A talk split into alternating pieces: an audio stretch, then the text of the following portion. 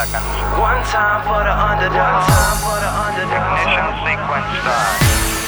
Let me see you put 'em up. Reach the sky, touch the stars up above. Cause it's one time for the underdog. One time for the underdog. I'm Patrick Bet-David, host of Team, and today we're going to talk about how to enjoy the actual process of winning. For a moment, forget about the amount of money we're making. Forget about the lifestyle we have. Forget about the fact that we're at a hotel that's three grand a night and we're not even blinking an eye to stay at a place like this. Forget about the fact that we're here renting a yacht, an 84 foot yacht, and we're jumping off the top and we're full on service, full on dinner, barbecue, lamb chops, hummus, every single drinks, everything was paid for on the yacht, music. Just just imagine what you see in hip hop videos. It was kind of like a hip hop video, wasn't it, Mike? It was Ballers TV. It was Ballers TV is what it was. You would have never said that. My high school friends would never said that. So last night we are having dinner. I said, take a quick moment and you got to pause and, and just quickly be grateful for the life and enjoy the moment today because this thing goes very quickly.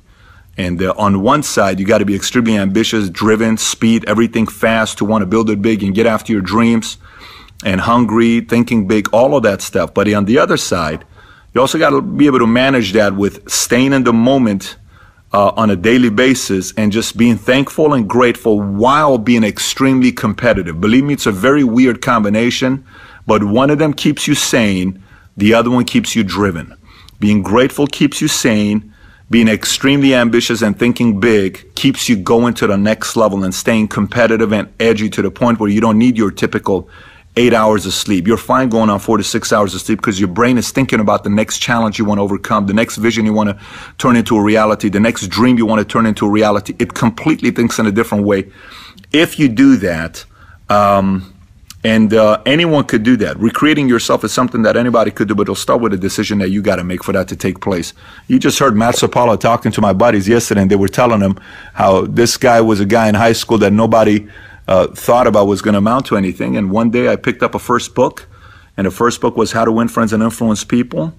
And the next thing you know, I'm now picking up my 1100 book that I'm reading. And that's happened in the process of 15 years. And anyone can do that. You don't need a half a million dollars to go to school to get a degree. You don't need to be part of a Vanderbilt family or Gates family to do that. You simply need to make a decision to go out and commit to self education and get clear on your purpose and your vision and the rest is history.